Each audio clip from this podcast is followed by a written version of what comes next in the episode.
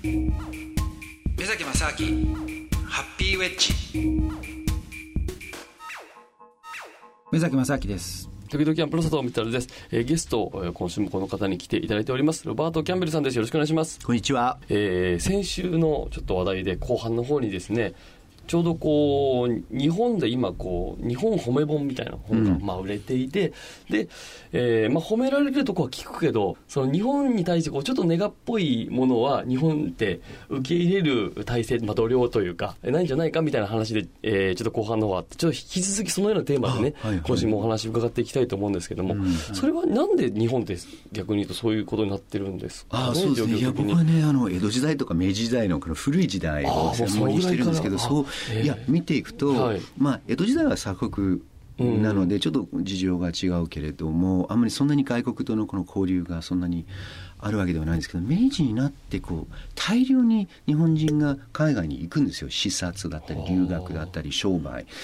で、日本人を、えっと、外国人も日本にやってくるということもあるんだけれども、日本人で、なんかこう、日本文化のこういうところが素晴らしいって言われて、越にいる人はほとんどいないんです。夏目漱石は1900 1900年に、まあ、2年ぐらいあのロンドンに完備留学で行くわけですけれどもやっぱりアジアってすごく今あの、まあ、マイナーといいますかこう植民地時代の帝国主義の中では今アジアって大変な状況だっていうことを特にこうイギリスロンドンに、えいて感じるんですね。で自分のこの姿を見てすごくこうなんかこ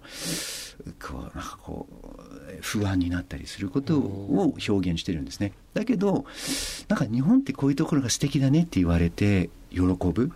褒められて喜ぶというこうそういうこう神聖メンタリティーがないんですねこれ戦後だと思うんですね多分結構その経済的なその流れと、うん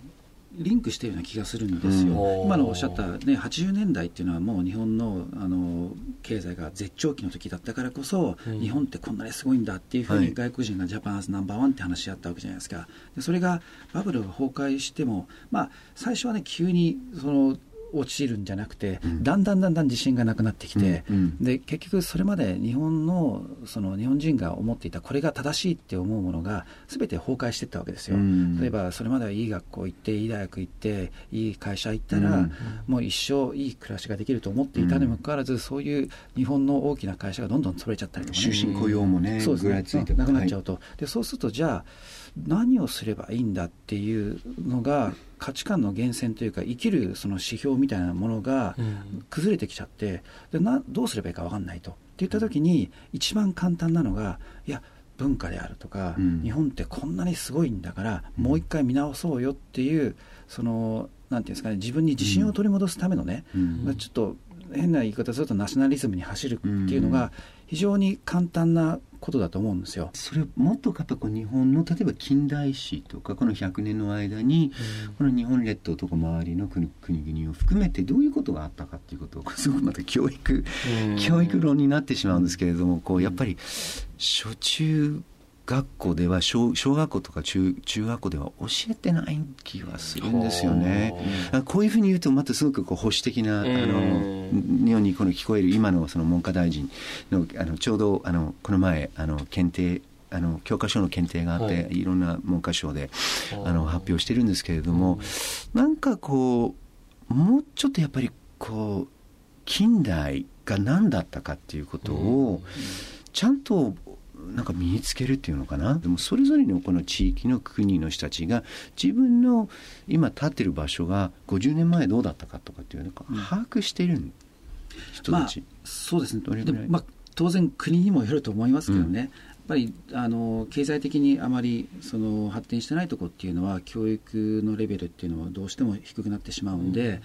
うん、ああのあんまり意識っていうのはその高くないことが多いと思うんですけれども。でもあの例えばヨーロッパだったりとかあとまあ南米なんかもそうなんですけどねそのある程度の文明だったりとかその成熟したところの人たちっていうのは非常に例えば自分の国に対する愛国心だったりとか、うん、っていうのは強いことが多いんですよ、でも日本ってこの愛国心っていうのはちょっとこう歪んだね、うん、愛国心っていうと右翼みたいに思われちゃったりとか、はいであのなんか奪われてしまってる気がするんですよ、うんまあ、いわゆる右翼に、なんかなんかこうなんかこう取られてしまっている気がするんですよね、まあ、アメリカでもそういう部分もあるんだけれども、そうですね。だからもし本当にそこで自分が自分の国を好きだっていうのは多分ちゃんと歴史を学んだりとか、うん、文化を理解すた上でだからこれが好きなんだってなるんだけども、うん。うん、これをやることに対する後ろめたさみたいなのは多分日本って出てきちゃうっていう気もするんですけどね。後ろめたさね、そう、うん、だからそれはなんかこう批判されたりいやここはだから日本人はダメだっていうふうに言われた時にこう論理的に冷静に、うん、あの言い返すとか、うん、うん、まあ、半歩譲って、まあ、だけどその先は違うよっていうことを、うん、なんかこう割とこう淡々とこう理屈でこう言い合えるようなね、あのことができればいいなっていうふうに。でもそこはある意味日本の伝統的というか、うんうん、あのコミュニケーションのやり方自体が違うわけじゃないですか。ことわげをしないというやつですね、うん、なるべく、うんうん、その批判っていうものが悪いことであるっていうなるべくあとは言いたいことは言わないで、相手の言いたいことを自分ががその気を使って考えてあげて、一心伝心で、もう何も言わないで分かるじゃん目崎さんそれすごく大事なところですよね。僕も永遠のこれ謎なんですよ、いわゆる 空気を読むっていう空気を読む。そう。でもう一つ例えばメディアの中で新聞を広げると、あ映画を見に行く本を読もうって時に日曜日日曜版のね新聞を読むとね読書欄がちゃんとあるし書評があり、僕も書評をよく書くんだけどあと映画の、みんなね紹介なんですよね、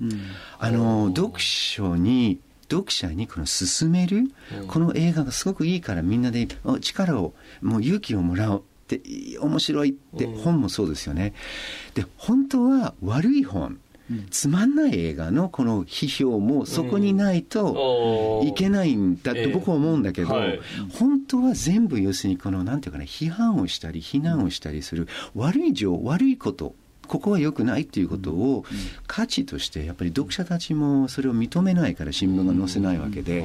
これがアメリカとかイギリスだったらなんだこれ新聞の提をなさないじゃないかっていうぐらいに